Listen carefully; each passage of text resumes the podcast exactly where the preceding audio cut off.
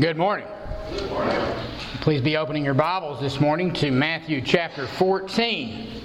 Matthew 14. In our last sermon, we considered John the Baptist as a case study in speaking the truth. Like all true men of God, John fearlessly and unashamedly and unapologetically spoke the truth, didn't he? Not only did he speak the truth, he was willing to suffer for speaking the truth. John knew what was going on in the palace. He knew how to apply God's law to those real life situations. He spoke the truth directly to King Herod, undeterred by his political position or power. And he persisted in that proclamation in the face of opposition because he knew that sin brings God's covenantal curses and righteousness brings the shalom of God on all of God's people. But today we're going to look at these same exact verses, but we're going to turn our attention away from John the Baptist to Herod and Herodias, where we see a case study in suppressing the truth. So, Matthew 14, 3 through 12. For when Herod had John arrested, he bound him and put him in prison because of Herodias, the wife of his brother Philip. For John had been saying to him, It's not lawful for you to have her. Now, although Herod wanted to put him to death, he feared the crowd because they regarded John as a prophet. But when Herod's birthday came, the daughter of Herodias danced before them and pleased Herod so much that he promised with an oath to give her whatever she asked. And having been prompted by her mother, she said, Give me here on a platter the head of John the Baptist. Although he was grieved, the king commanded it to be given because of his oaths and because of his dinner guests. And he sent and had John beheaded in prison, and his head was brought on a platter and given to the girl, and she brought it to her mother. And his disciples came and took the body and buried it, and they went and reported to Jesus. What a dark, dark story indeed, isn't it?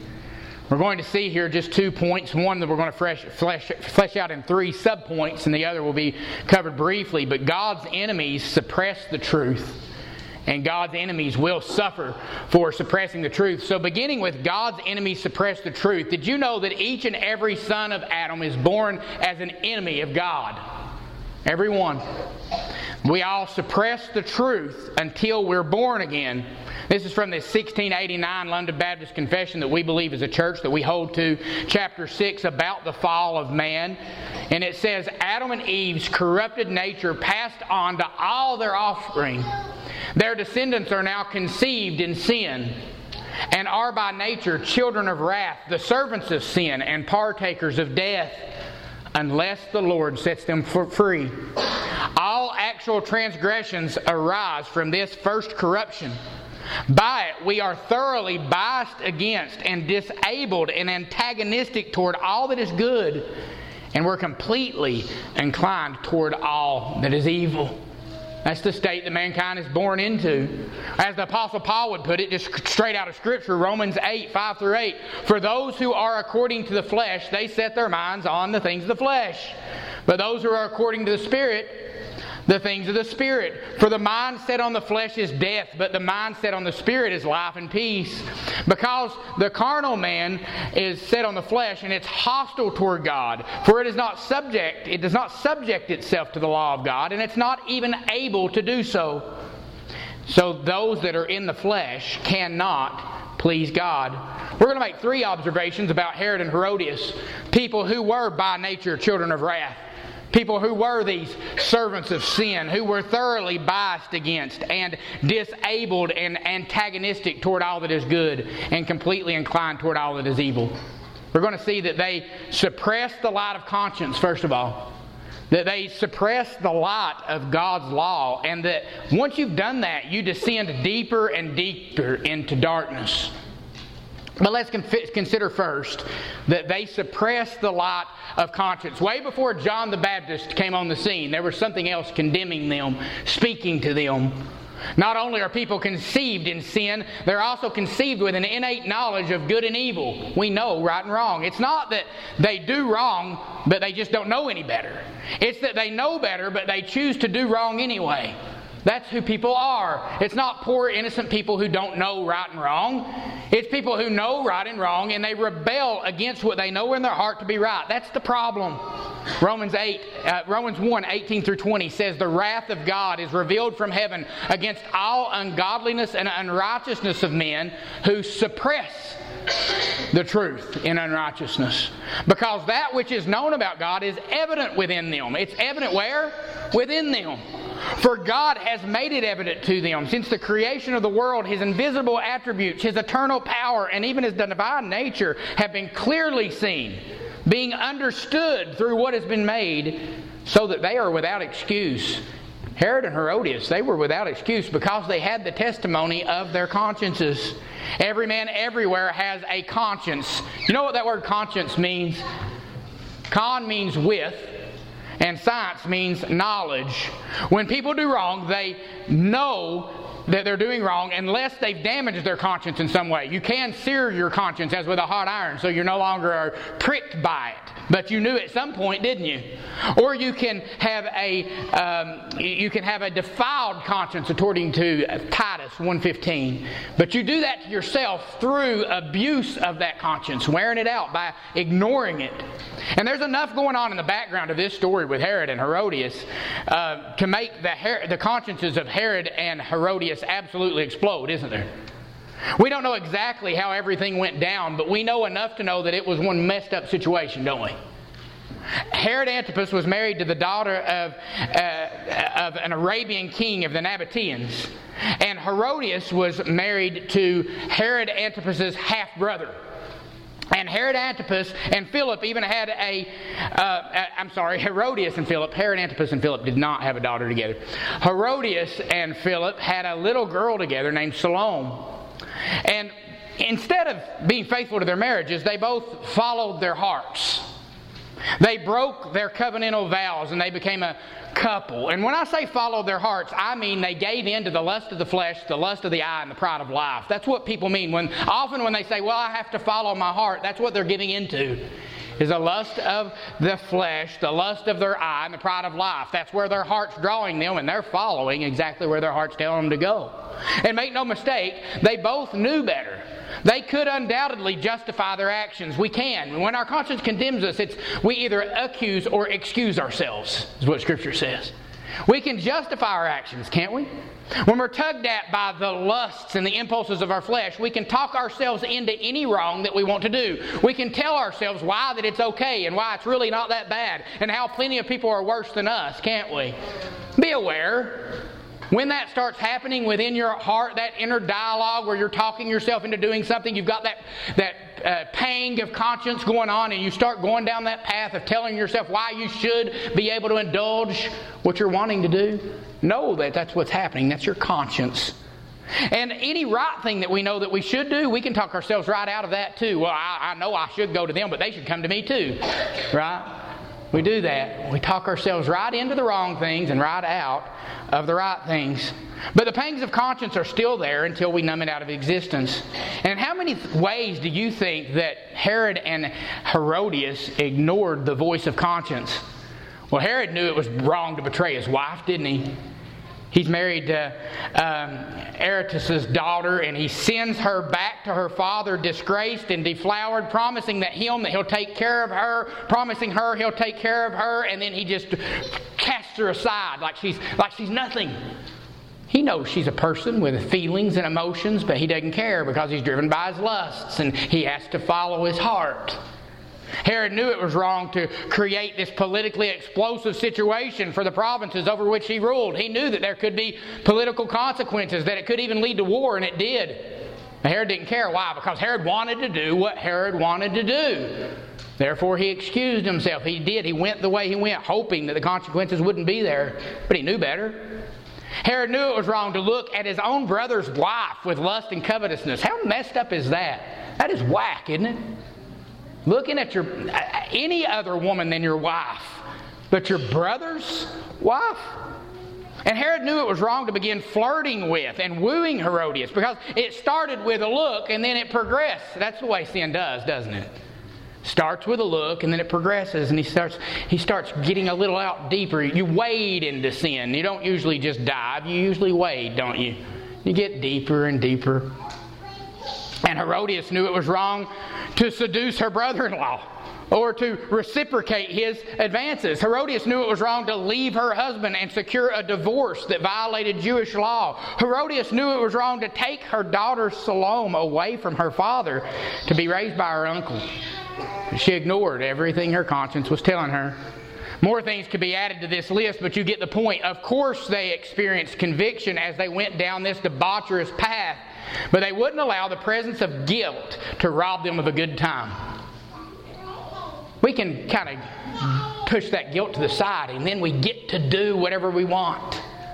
Who cares about the path of human suffering that might lie in our wake? We get to do what we want. We're so selfish, so self centered. Mankind is so depraved that we not only know something is wrong but do it anyway.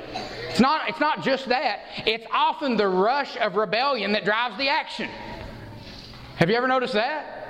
We often find something to be more fun because it's wrong. Because we know it's wrong. The excitement of the we might get caught. It, antici- it, it, it, elevates the pleasure in the sinful heart. Or nobody can stop us. Nothing's going to stop us. Or I bet that made them so mad, and we enjoy that in our depravity, don't we?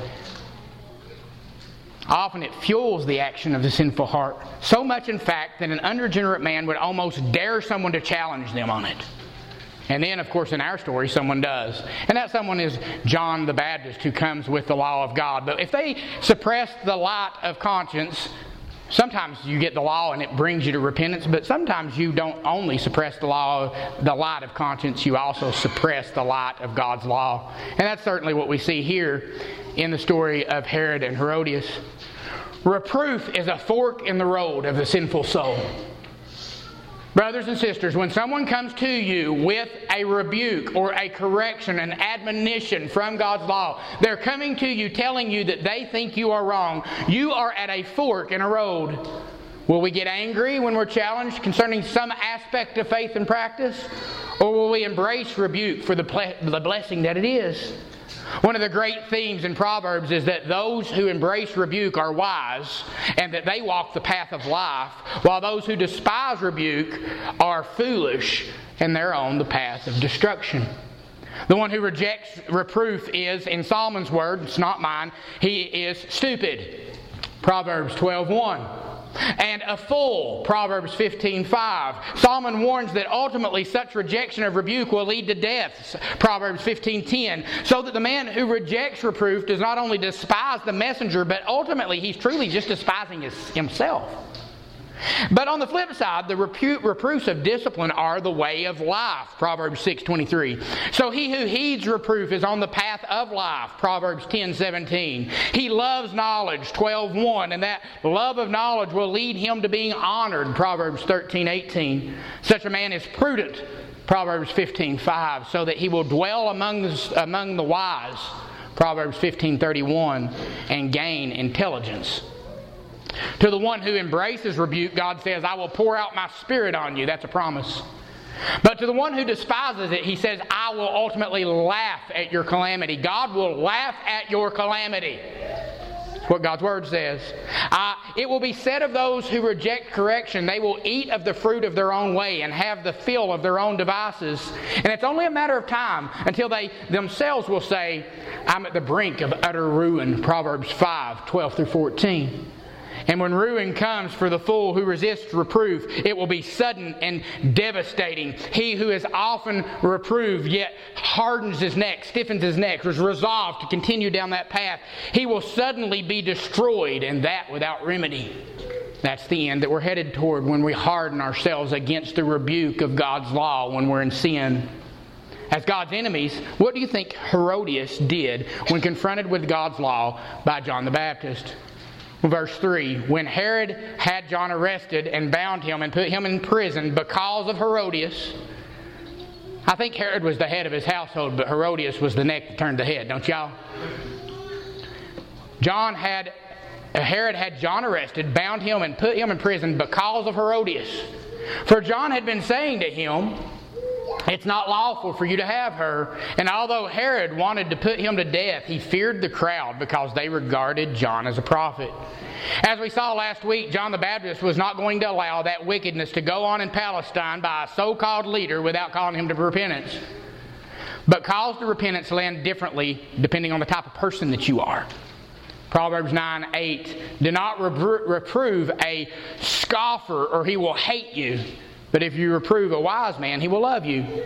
Both Herod and Herodias were furious because of John's correction, and she, even more than Herod, wanted John dead. Had it not been for Herod's fear of the multitudes due to them regarding John as a prophet, John would have been executed immediately. This because of Herodias, though it really sticks out. It was because of her insistence that Herod arrested John. Herodias was a decisive woman who aggressively suppressed the truth by wanting to get rid of the truth teller. You know those people that don't want to be around religious things whatsoever, don't mention religion around them, they will become aggressive and angry immediately at the mere uh, if you just bring the subject up. That's that's Herodias. She absolutely didn't want to hear it. We get more detail from Mark's in the Synoptics, the parallel passage in Mark 6 19 through 20. Herodias had a grudge against John. That means she was hostile toward John, bore ill will, was irritated and resentful. And she wanted to put him to death and could not do so. I want to point this out because in our culture it's challenged. Men are not more sinful than women and women are not more sinful than men. There are many differences between the sexes, and although their sin might manifest differently, it's no more or less real within the hearts of either sex. I've seen it where people want to rebuke all the men when they're wrong, but that poor innocent little woman, no, it's the sinful man and the sinful woman, and to lead them, we've got to rebuke sin in both directions, don't we? We're doing a disservice to our ladies when we don't talk about their sin or we act like that it's not there. And that's why we don't, in our culture, believe all women. For a biblical case study on that, look at Potiphar's wife with Joseph, right? Believing all women is foolish, and it's a denial of hamartology, of the doctrine of sin, of knowing that all men and women are equally touched by the effects of the fall. Anyway, Look at how Mark presents Herod in comparison to Herodias in verse 20, in Mark 6:20. I mentioned Mark 6:19. Herodias had a grudge against him, wanted to put him to death and could not do so. For Herod was afraid of John, knowing that he was a righteous and holy man, and he kept him safe. And when he heard him, he was very perplexed, and he, because he used to enjoy, but he used to enjoy listening to him. So we see Herodias suppressed the truth of God's law, but so did Herod. But what do we do with this discrepancy?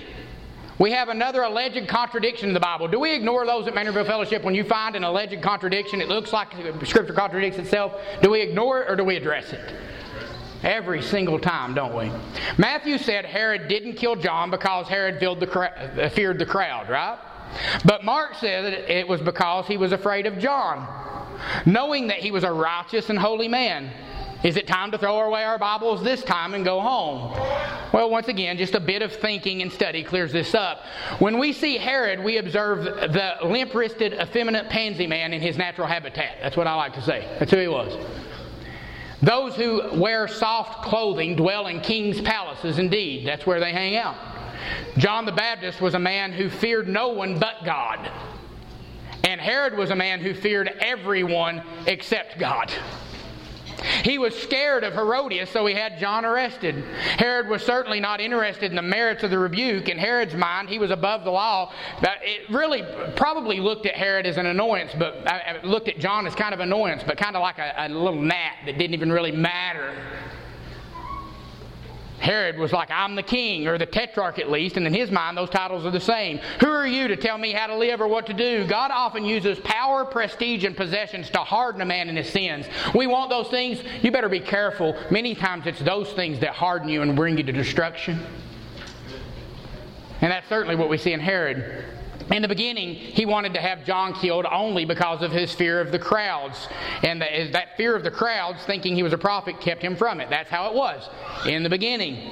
So he went to talk to John and was perplexed by what he says, according to Mark 6. The word translated perplexed is uh, a poreo. And it, the root word uh, pareo is to cause to go or to set in motion. If you put an A in front of something, what does it mean? If you put an A, if you're a theist and you put an A in front of it, you mean you're not a theist, right? Uh huh. So he, it, instead of he went and he talked to John, and instead of it causing him to go or putting him in motion, you put that A in front of it, and it means the opposite thing. It caused him not to go. It caused him not to go into motion. It caused him to be brought to a point of hesitation. So a timeline would be like this Herod was afraid to kill John when he first arrested him because of the crowds. And then he went to talk to John to size him up, to, find a, to try to find an excuse to kill him, to where it would be justified. He could explain it to the crowds. He could appease Herodias, his wife, keep her happy. If mama ain't happy, ain't nobody happy, right? And he could excuse it in the sight of the crowd because, hey, I interviewed him and I had to kill him. But once he talked with John, his fear expanded from being only of the crowds to being of John the Baptist too. The crowds regarded John as a prophet, and after hearing John, Herod saw him at least as a righteous and holy man. The text doesn't say that Herod recognized John as a prophet, but Herod was impressed by him.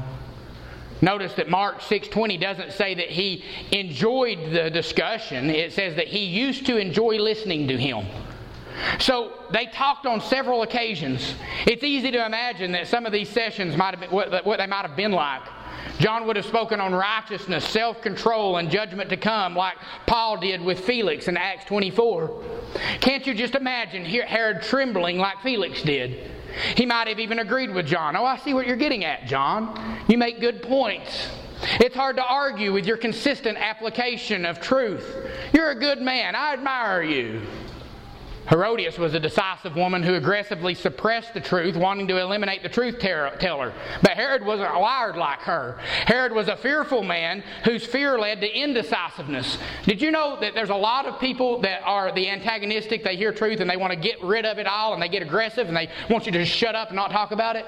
And there's a lot of rebels that sit on the pew every Sunday and they hear it week after week, and in their heart they kind of agree with it. They kind of see where you're going, they kind of see what you're getting at, but they absolutely refuse to repent. Guys, you, many times that person is more wicked than the one who just don't want to hear it at all. At first, he didn't kill John because he feared the people. Later, he didn't kill him because he feared John as a righteous, holy man. Some part of him believed John's call to repentance was according to truth and righteousness. But although he respected John, he certainly wouldn't let him go because that would cause trouble at home, and he certainly wouldn't repent because he loved his sin. Herodias' suppression of the truth was bold, and Herod's was filled with cowardice and self indulgence. But they both refused to repent. They both suppressed the truth in their unrighteousness. I want to ask you this is that you?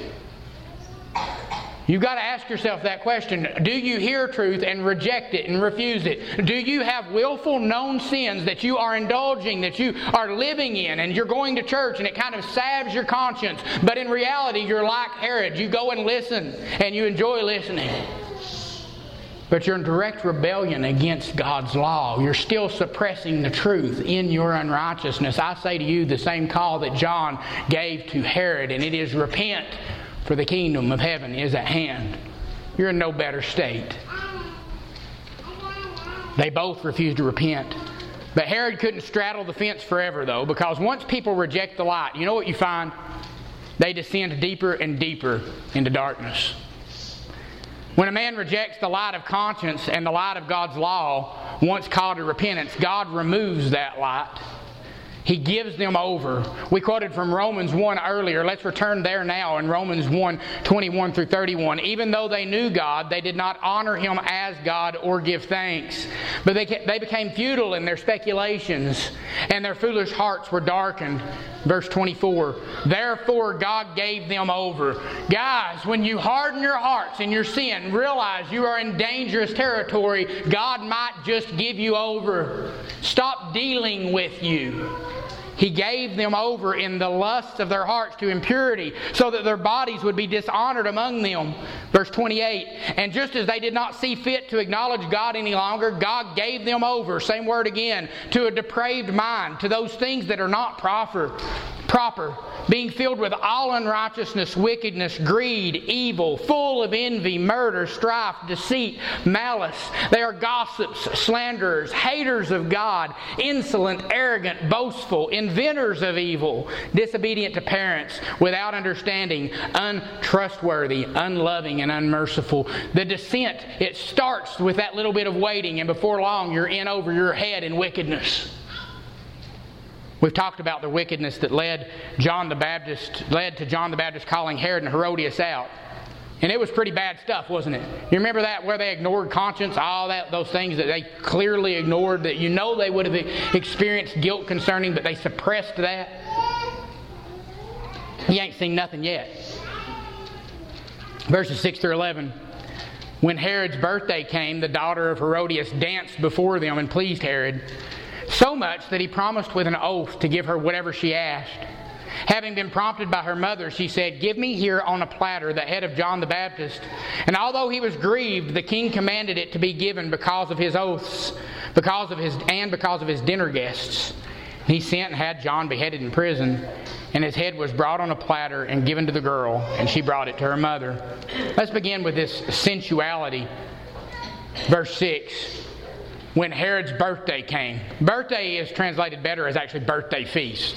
You know, I, I went to his birthday. We mean a birthday feast too. You didn't go to his birthday. What's that mean? So they, a birthday feast. We don't think much about that, and we're tempted to read right over it because our culture today, birthday celebrations are accepted as important and enjoyable social events, right? But the celebration of birthdays was not an Israelite custom. And I'm not saying birthdays are wrong. If you've got one scheduled, keep your party, okay? But it was not part of, of Jewish culture. So when Herod celebrated his birthday, he was acting in accordance with pagan customs and showing exactly how not Jewish he was. He was rejecting his Jewish roots, his Jewish the Jewish religion over which he was king, and he was, he was being conformed to this world. Increasingly saying, no, not that worldview, but this worldview. That's what we see going on here.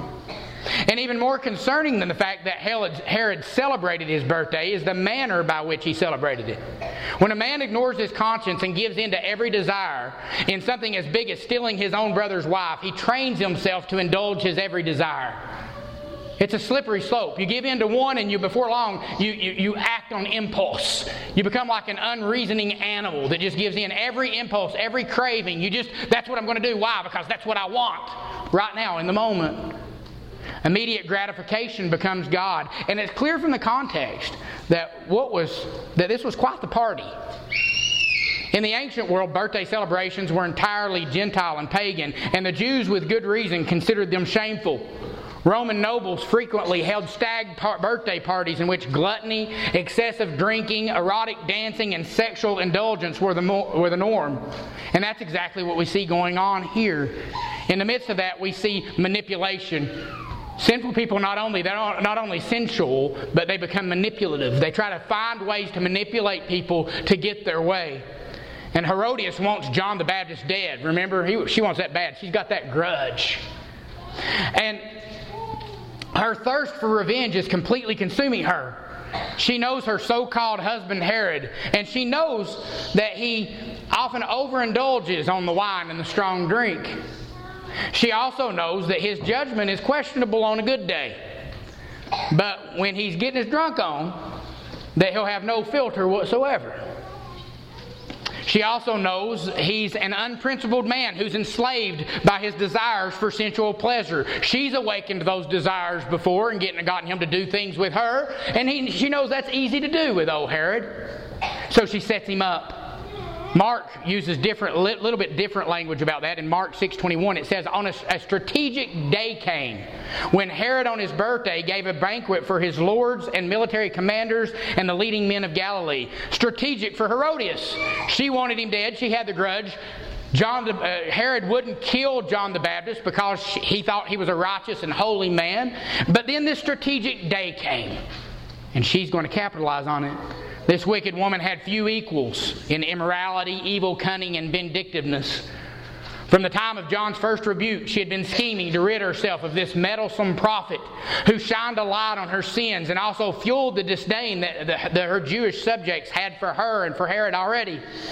She was biding her time, waiting on the right opportunity, and here it is. But how would she do it? Well, she'd do it by unthinkable debauchery. Oh, this, this gets weird.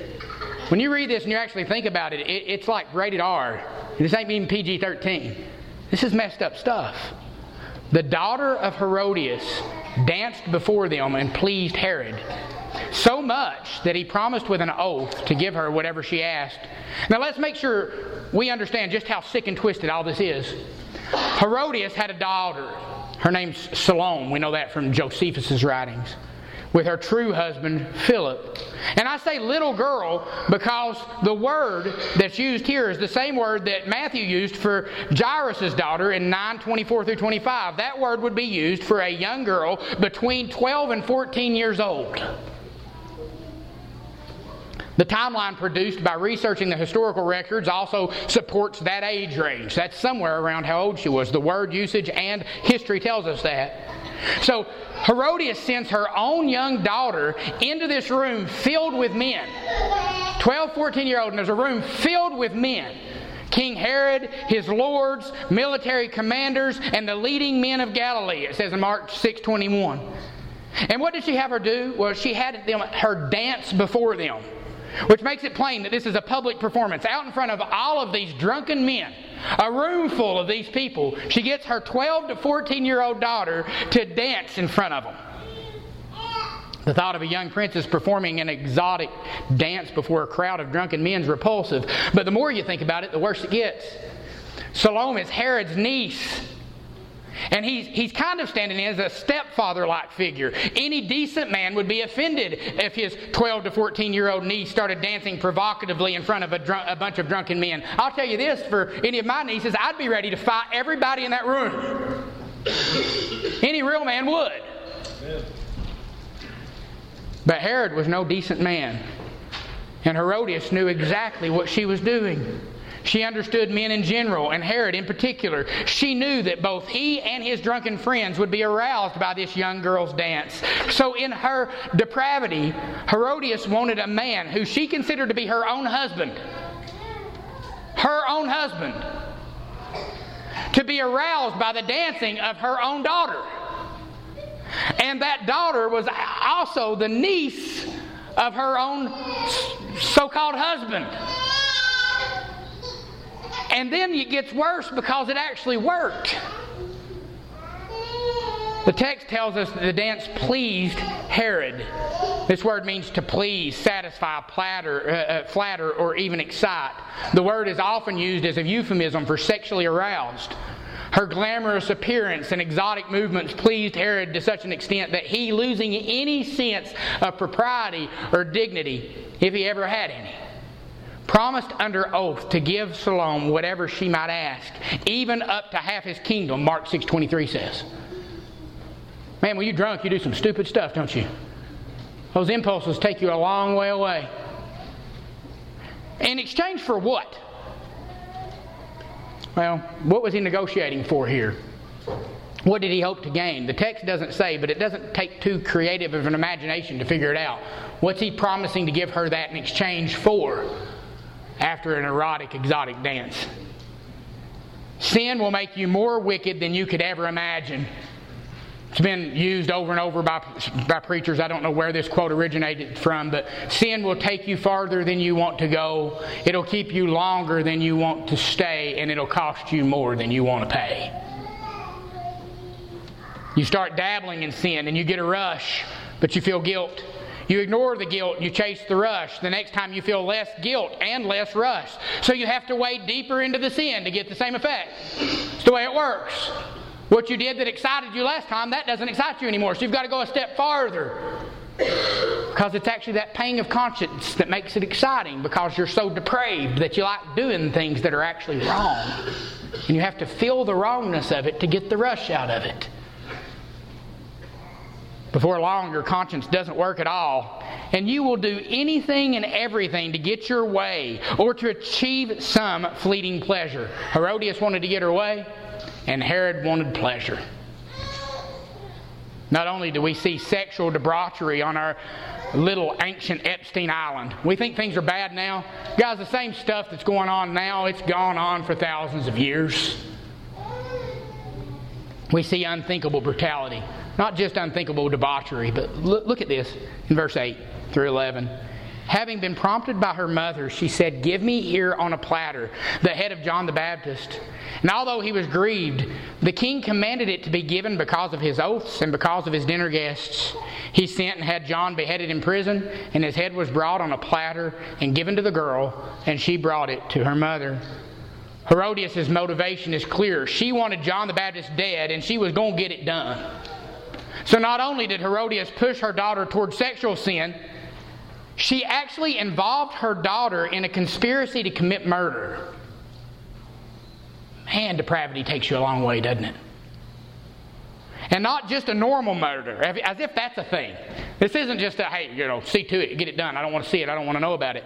But a morbidly brutal murder. She wanted John the Baptist beheaded and his head brought out in front of everyone at this huge dinner party lords and generals and commanders, everybody there. And in the middle of this, after this erotic dance and this sexual debauchery, this is what's asked. And they take a break from all the sexual sin to get to this.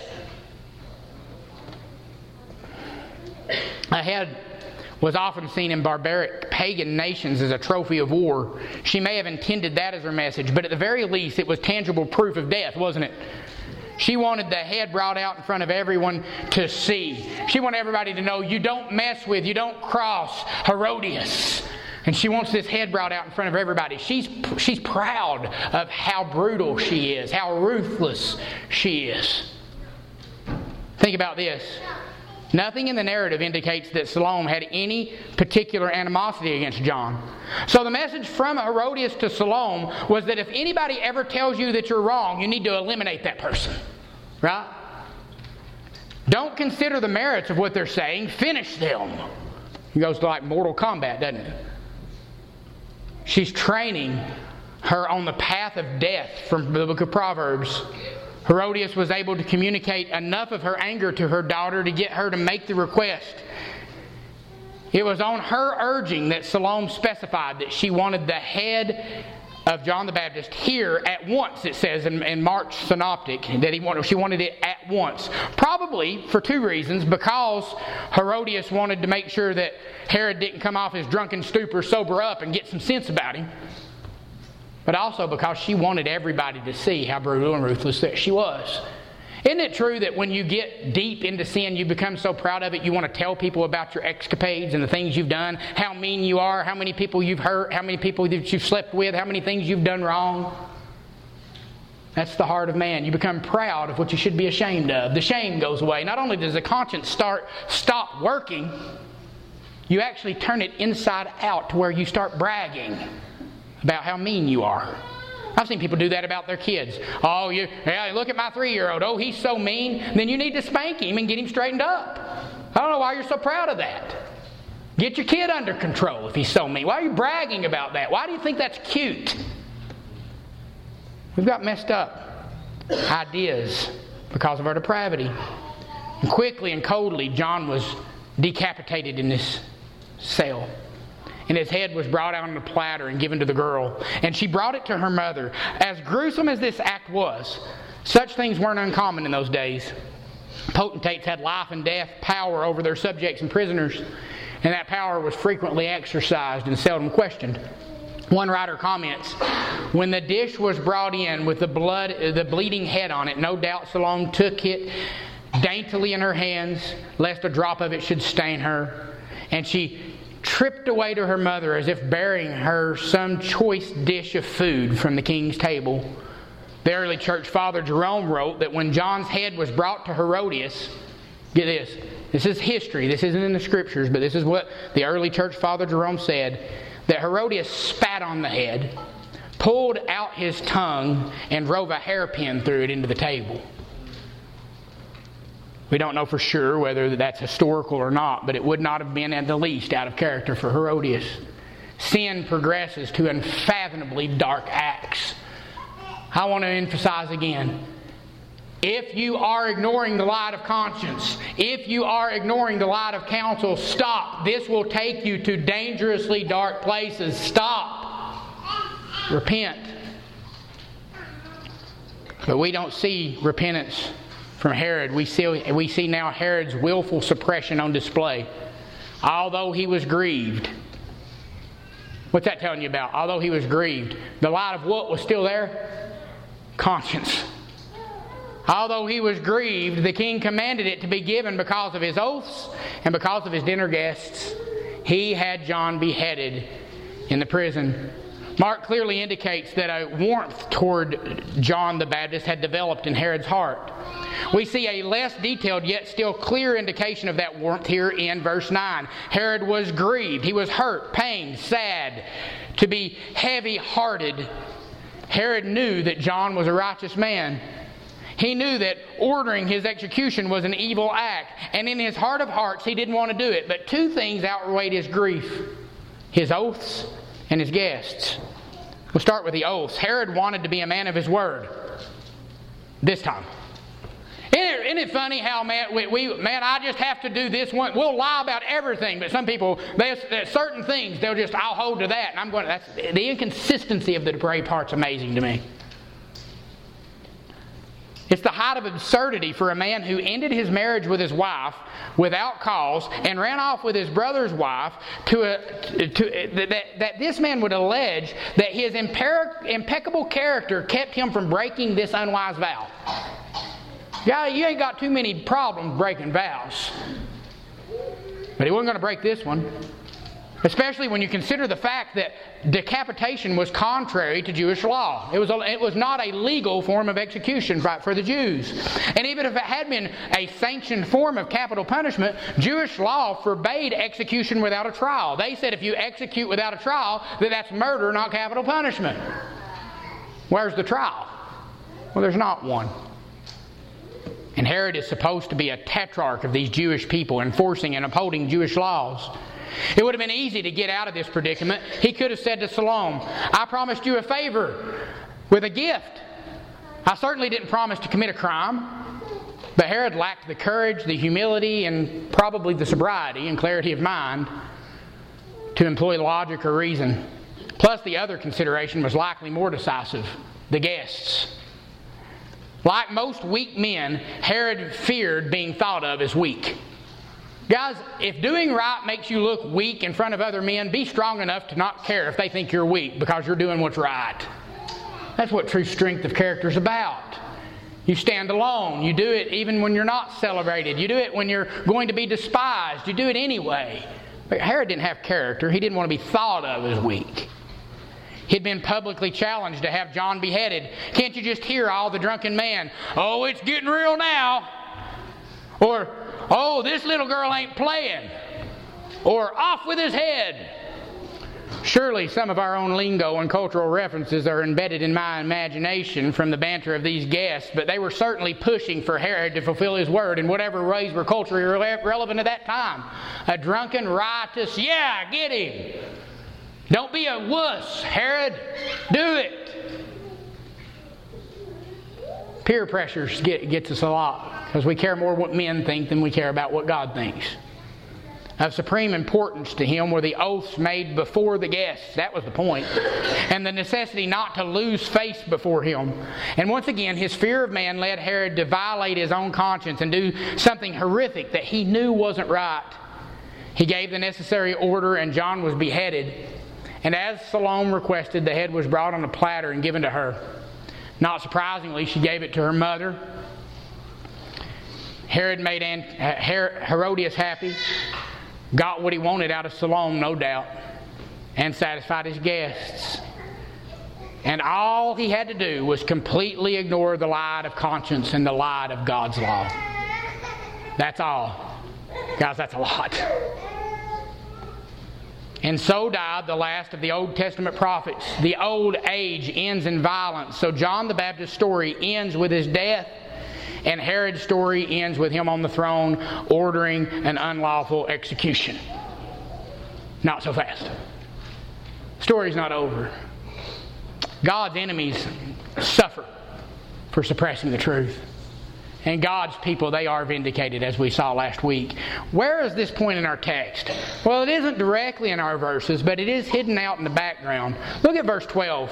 John's disciples, his disciples, came and took away the body and buried it, and they went and reported to Jesus.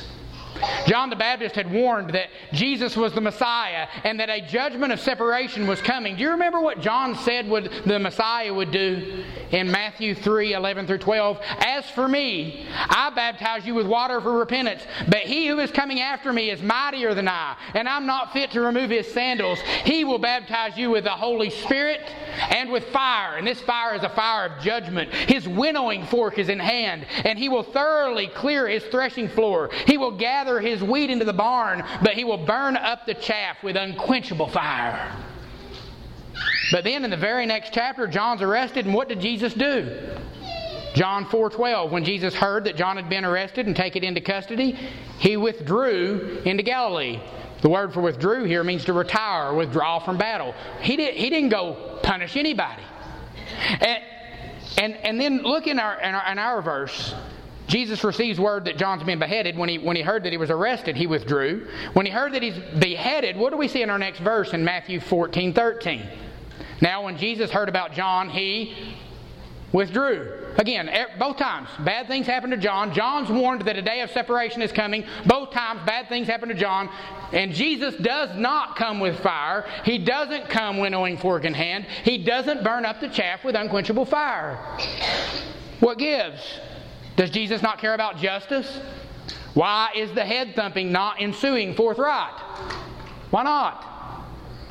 Well, Jesus had a field to buy, and that field was the whole world. He had to purchase authority by dying on the cross.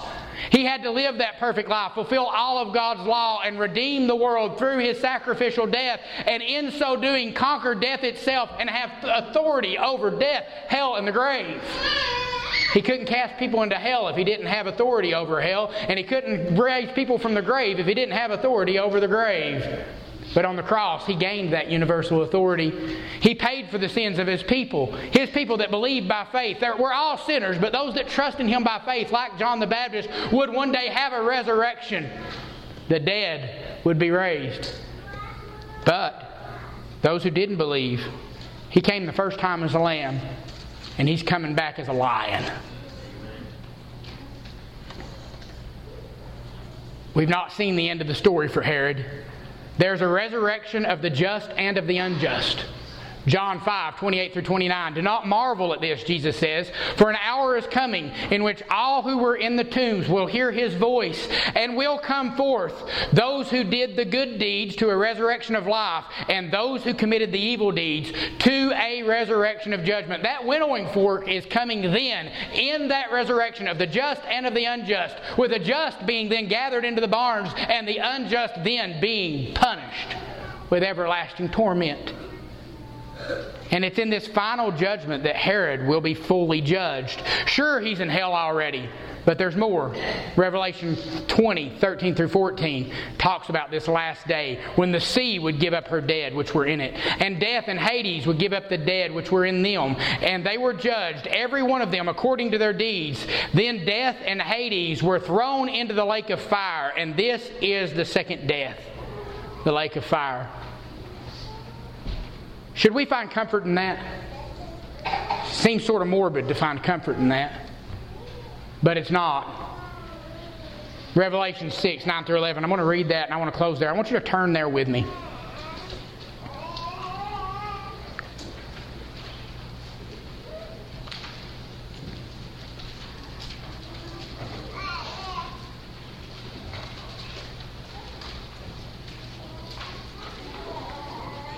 Revelation 6, 9 through 11.